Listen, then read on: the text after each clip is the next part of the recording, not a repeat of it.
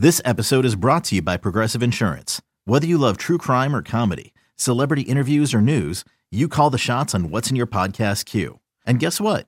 Now you can call them on your auto insurance too with the Name Your Price tool from Progressive. It works just the way it sounds. You tell Progressive how much you want to pay for car insurance, and they'll show you coverage options that fit your budget. Get your quote today at progressive.com to join the over 28 million drivers who trust Progressive. Progressive Casualty Insurance Company and Affiliates. Price and coverage match limited by state law.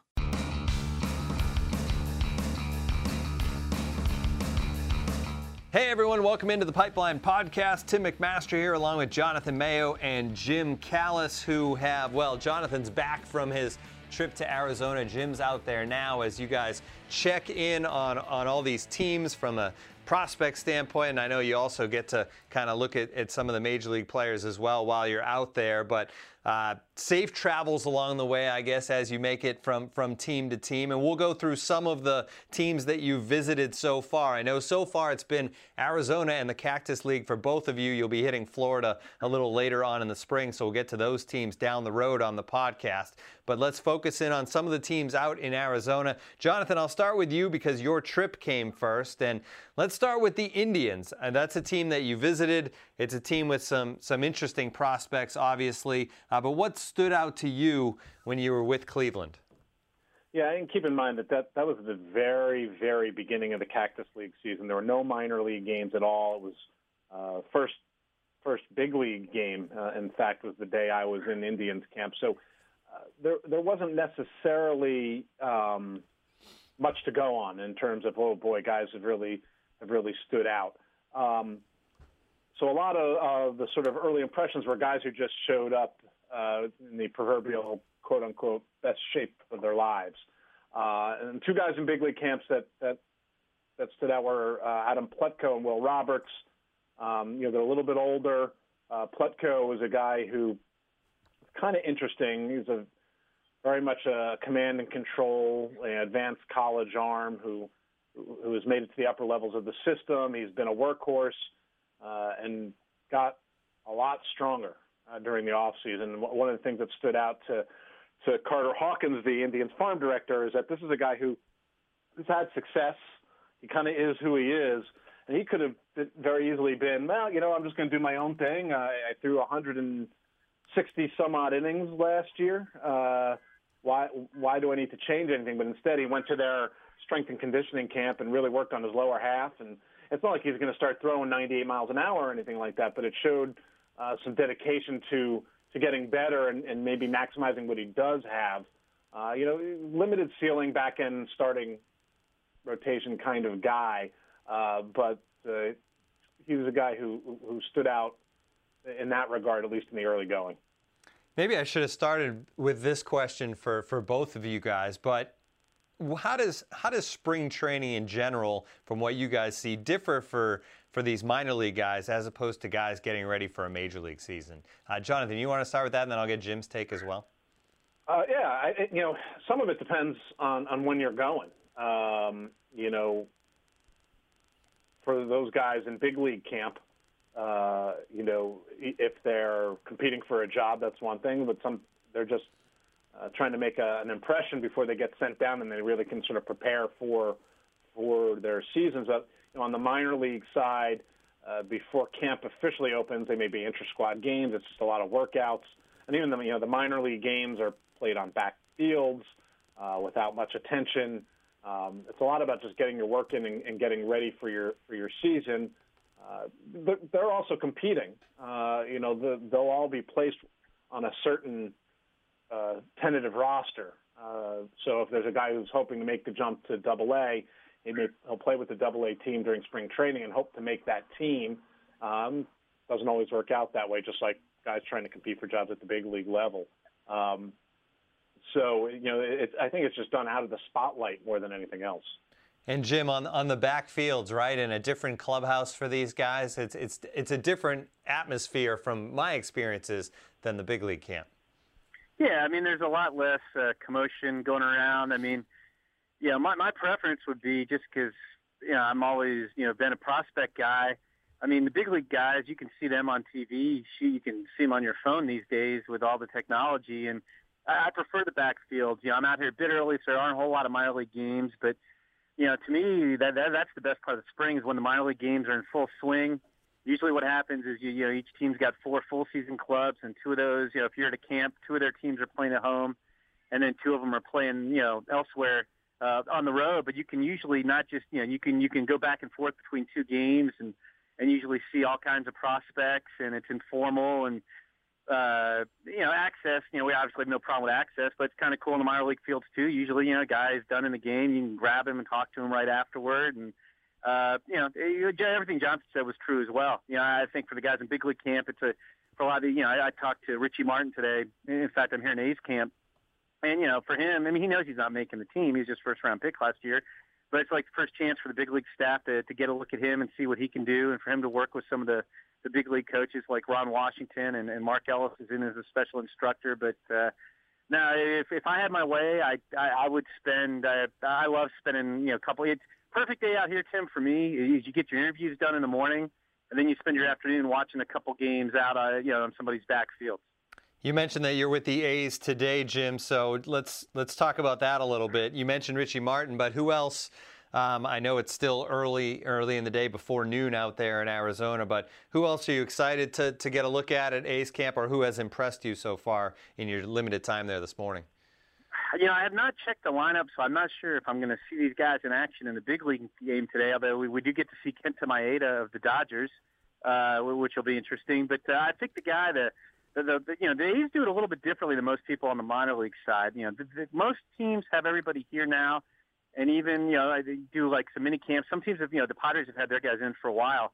Um, the A's, all their position players won't be here until the weekend, um, so they have not you know. But but flip side of that is I think they have probably a higher percentage of prospects who aren't on the 40-man roster, top prospects not on their 40-man roster for non-roster invitees. Almost all their guys are in big league camp either as part of the 40-man or non-roster invitees. And the guy who I think has made the biggest impression is Matt Chapman, their first-round pick from two years ago.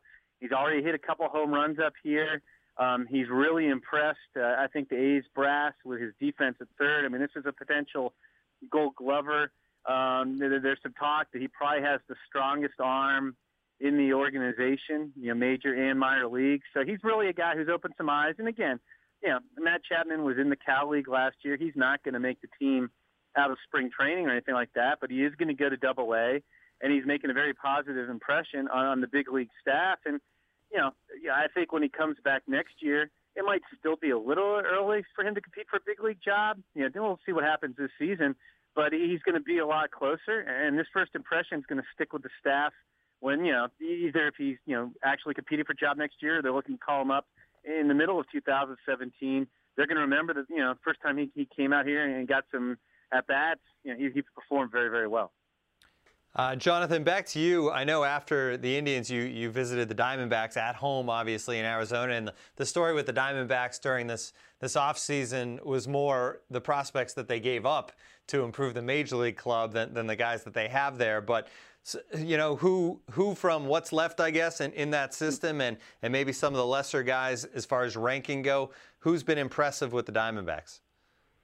Yeah, it's interesting. Uh, the way we do the spring training is uh, we figured the schedule out independently of who did which team's top 30s. So some some team, you know, I didn't do the Indians top 30, uh, but I did do the Diamondbacks top 30. So you're going with a, a different familiarity level, I think. Um, and uh, and maybe you, you spend too much time with the list, so you feel like, well, it's better than you think, and then maybe uh, an external, more external observer would say differently. But the Diamondbacks' top 30 was not as bad as I thought it was going to be, given you know the the, the, the trades that they made, particularly the the Shelby Miller trade, obviously when they got rid of the top two. So it, it's a little short on top, but it's a little deeper. There's just a lot of big arms. Um, guys who more likely than not end up helping out of a bullpen.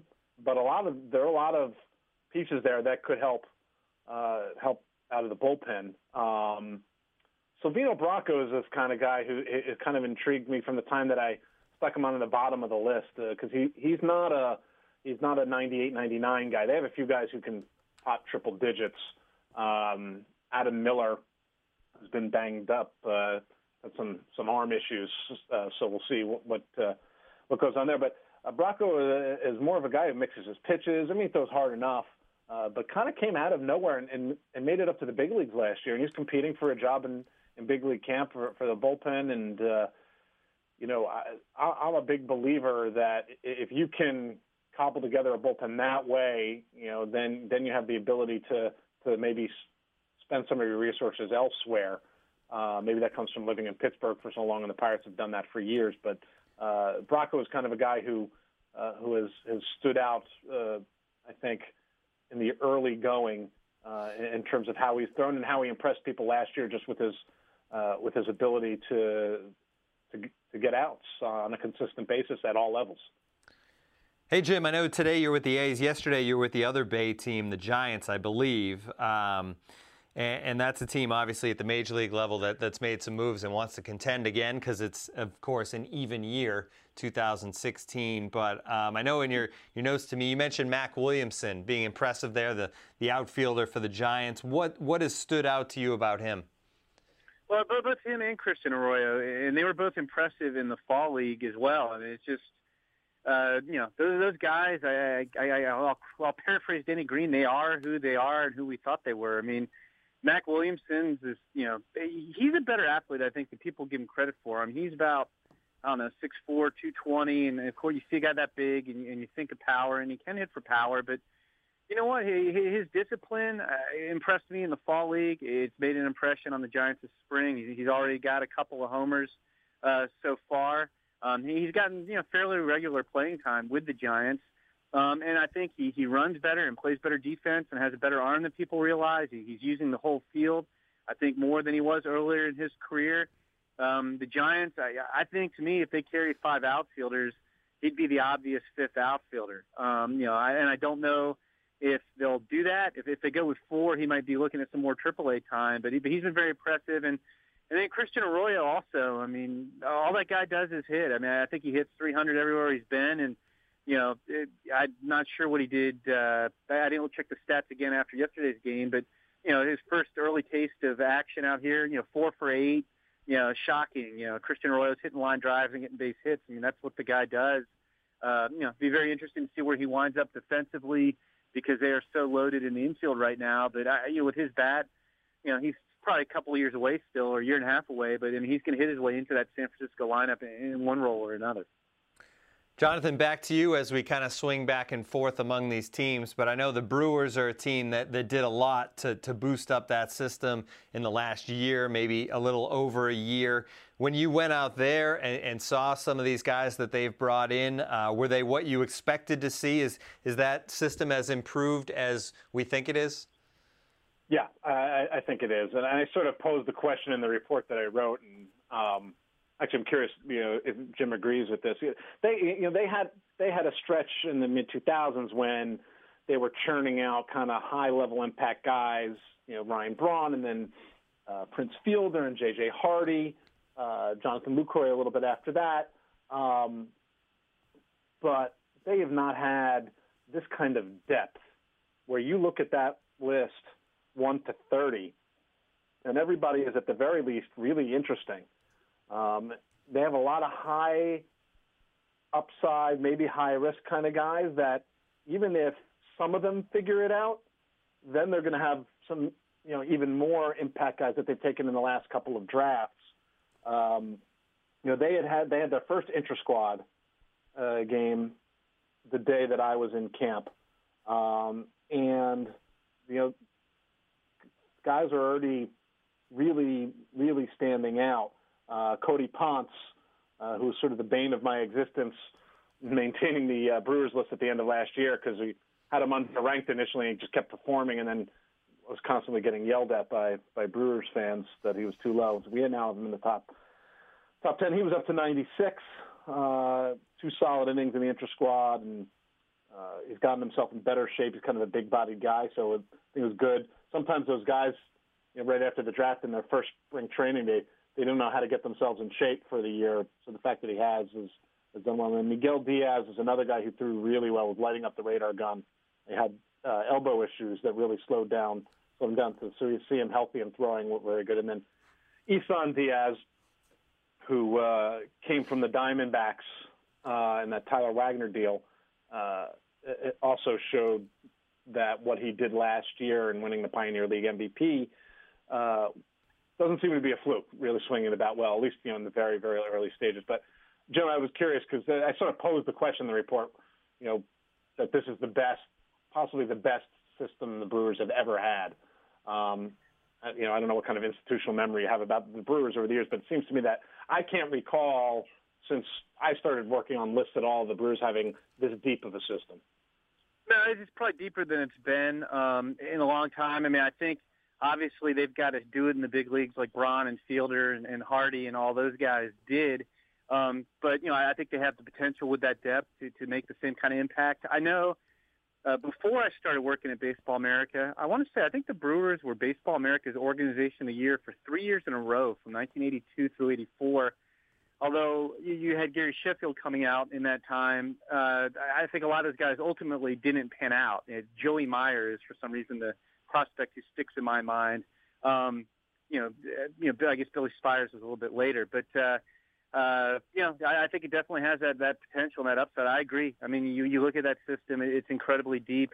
Uh, you know, that that's a system where eh, you look at guys who are ranked 15th or 20th, and you think they they might be 10 spots higher in a lot of other farm systems.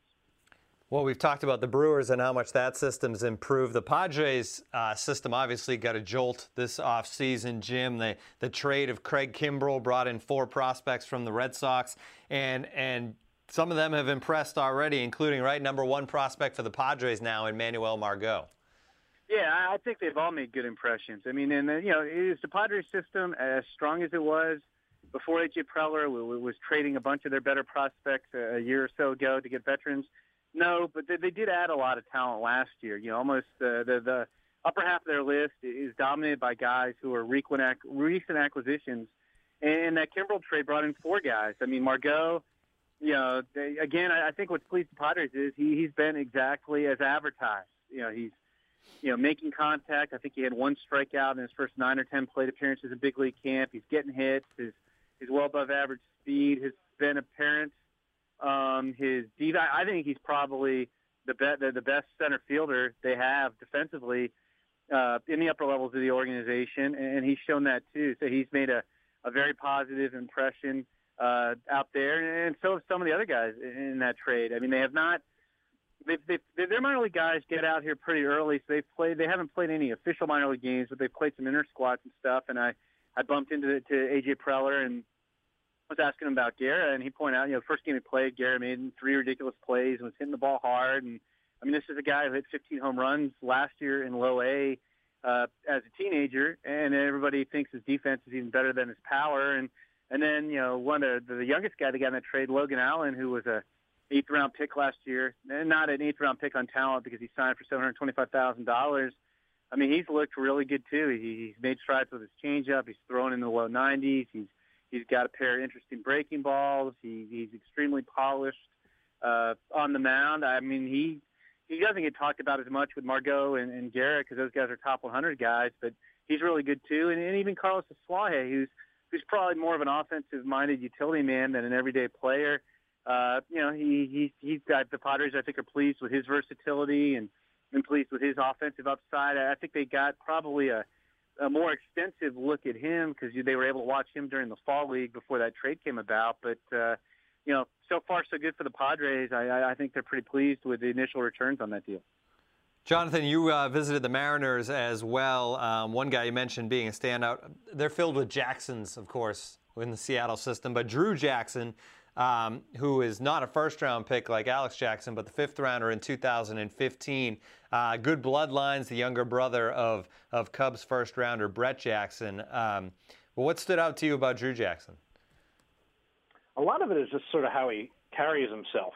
Um, you know, again, to, to reiterate, just because there hadn't been any games yet, you know, so he hasn't had a chance to show much. But uh, his story is sort of interesting because really his first two years at Stanford, he didn't hit. I mean, and when I mean he didn't hit, I mean he really, really didn't hit.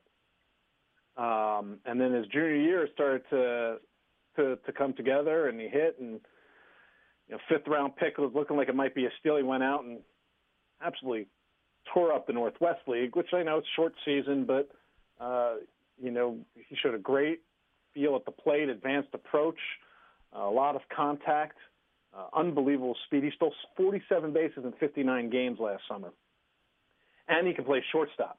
You know, and, this is a system that is sort of bereft of any impact players, and you know I'm not quite ready to say that Drew Jackson is going to be an impact player. I think he needs to to go and back it up, but he could move a little bit more quickly. Um, you know, they've had a, a string of kind of middle infielders who play shortstop, but really aren't shortstops every day. You know, the Brad Millers of the world. But uh, Drew Jackson is is legitimately a shortstop. That speed allows him to cover a lot of ground, and uh, he's got a gun for an arm. And just in camp, he, uh, you know, he didn't show up in spring training thinking, oh, I, you know, I figured it all out already. Uh, so let me let me just be. He's been working hard. He's the kind of guy that makes guys around him better, which is what you want from a shortstop too. So I think it was the kind of thing the Mariners wanted to see what he was going to be like, having him in, in camp for the first time after his pro debut, uh, after getting such you know, rave reviews and maybe seeing him for a brief time at Instructs, and he has been just as advertised, if not better. Jim, the White Sox are a team that isn't afraid to move their pitchers quickly. Obviously, we saw Chris Sale cruise through the minor leagues. Carlos Rodon, a college guy who who went quickly, and now in, in last year's draft, they took Carson Fulmer. He's their number one prospect right now. Is he a guy who, as he gets into his first full season here in 2016 in the minors, you expect to really cruise? I do, I do. I mean, he already pitched. I mean, the White Sox aren't afraid to move guys quickly, as you said, and you know, they, he pitched in high class A and pitched well at the end of last season. I think he's going to open this year in Double A, which I don't think too many guys from last year's draft are going to start that high. He might he might be the only one who, who starts in Double A, and you know they'll push him as quick as he can handle. I do think the White Sox are a potential wild card team this year. Um, you know, I think their season could go either way. I mean, if things don't go well, they, you know, they get headed toward another losing season. But if things break right, they they brought in some guys they could be a wild card contender. And I think if they contend, we could see both Carson Fulmer and Tim Anderson in the big leagues this year, the top two, two prospects. And, you know, I was there, I think I was there on Sunday. It's all kind of a blur now.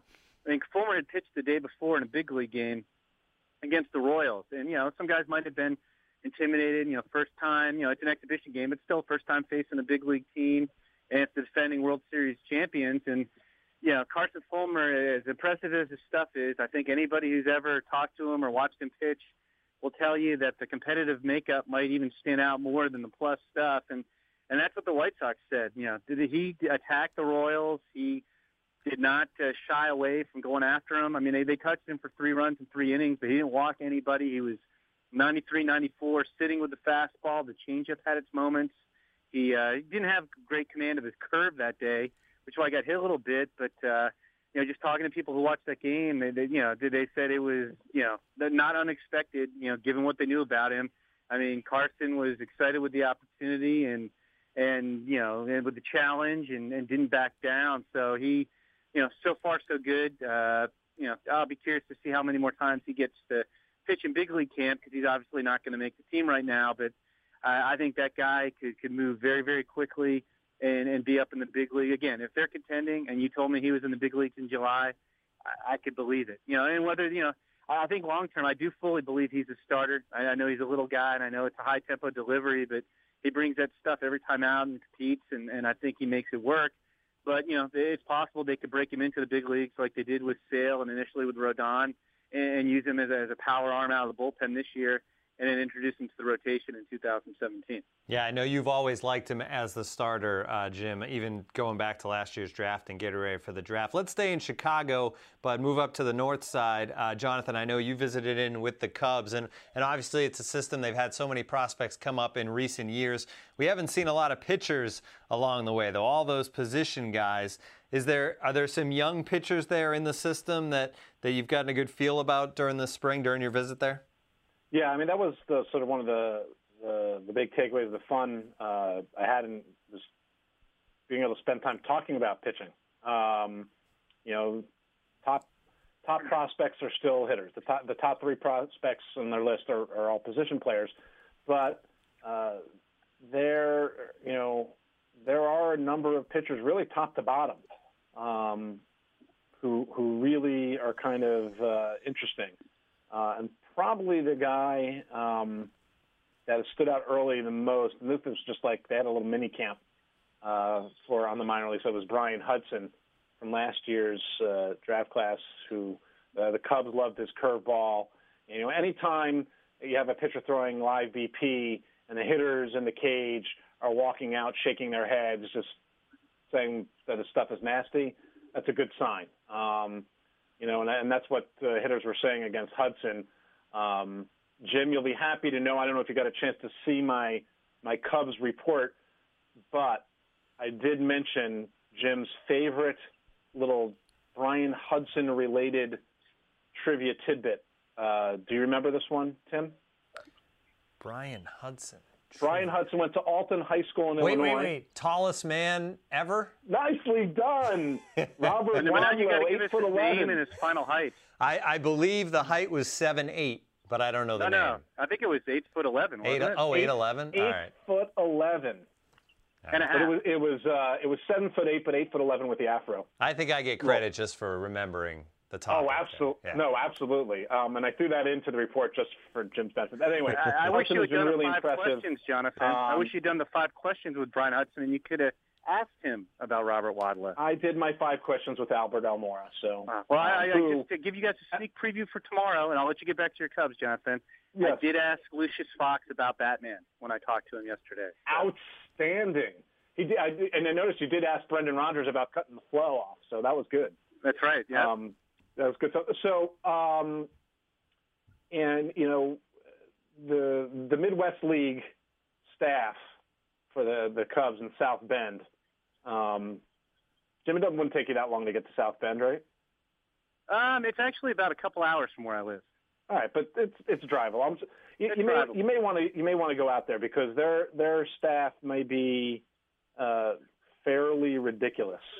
Um, yeah, especially if Hudson does get there at some point. He may not get there right away, but we've got Dylan Cease, um, you know, coming off the Tommy John surgery, throwing very well. Oscar De La Cruz is going to be in that rotation. He's a, a was a, a breakout candidate. Um, there's just a, a lot of guys who I'm trying to remember. Oh, Carson Sands, Justin Steele, who also was throwing well early. It's uh, Jason McLeod, who uh, is in the front office, and it's not the kind of guy who oversells his own guys. Um, you know, if he's excited about a guy, he'll say so, but he he's not going to really blow a guy up for no reason. He was saying that that is the best staff that they've had in one place since uh, since you know he's been in the Cubs front office. So uh, obviously a few years away, um, but uh, some high end talent there. So uh, some arms that can maybe eventually catch up to the bats that are there and are continuing to get there. One more stop on the Cactus League travel so far, as far as you guys go, and that's Jim. You visited in with the Rockies, and you mentioned you guys mentioned Brendan Rodgers cutting his hair, which may be the the most surprising tidbit we got from the Rockies as far as the minor league goes. But other than the new hairdo on Brendan Rodgers, their first round pick last year, what else stood out to you, Jim, with the Rockies? Well, I mean, I think I've I've, I've been beating this drum and, and saying, I mean, they weren't our number one ranked farm system. I think the Rockies came in at four. I do think they have the deepest system. Uh, they have guys like you know ranked in the low teens who, who could be top five prospects in some organizations, and I think their balance just really jumps out at me. Anything you want, they have. You hitters versus pitchers, guys who are ready to help this year, next year, 2018. It- It's kind of talent spread through their system. They they have prospects at every position on the diamond. You know, legitimate, you know, high end prospects, even a catcher, which is probably the worst prospect position the minors right now. They have two catching prospects in Tom Murphy and Dom Nunez, and they have a bunch of their guys who are closer in big league camp. And again, I mean, you can't read too much into spring training statistics, and, and the sample sizes are extremely small because they've only been playing games for about a week. But it, it, it's amazing. You look, and almost all their guys, all their prospects, their best prospects who are in big league camp, are, are playing well. You know, Raimel Tapia, you know, shockingly, he's making consistent line drive contact, and David Dahl is showing five tools, and Jeff Hoffman's stuff has looked awesome, and Kyle Freeland has looked really good, and Jon Gray has you know lit up the radar gun, and all that said, I think the guy, and they have a number of, of, of top prospects performing very well in big league camp. The, the guy who has been the talk of camp is Trevor Story, who, as Greg Amsinger uh, uh, needled me, like, how could you not have this guy in the Rockies top 10? Because he's number 11 on our top 30. And I explained, look at the guys in the top 10. I mean, this is baseball's deepest system. But I mean, Trevor Story's a, shortstop coming off a 2020 year in the upper minors last year, and he has really impressed the, the Rockies and manager Walt Weiss. You know, Jose Reyes is on paid leave right now and probably is facing a, a lengthy suspension for his domestic abuse incident. I think Trevor Story could be the opening day shortstop for the Rockies. I think Trevor Story could be the potential rookie of the year. I mean, you have a position player who's going to get regular at bats at Coors Field. That's always a good recipe for for rookie of the year. But he's he's been been amazing. You know, Walt Weiss has cited him a couple of times, uh, just noting how well he's played. He's hit a couple home runs including one I think was about a 450 foot shot that, that kind of opened some eyes. I mean, he's yeah, he's a shortstop, and he's probably an average defender, but he gets the job done.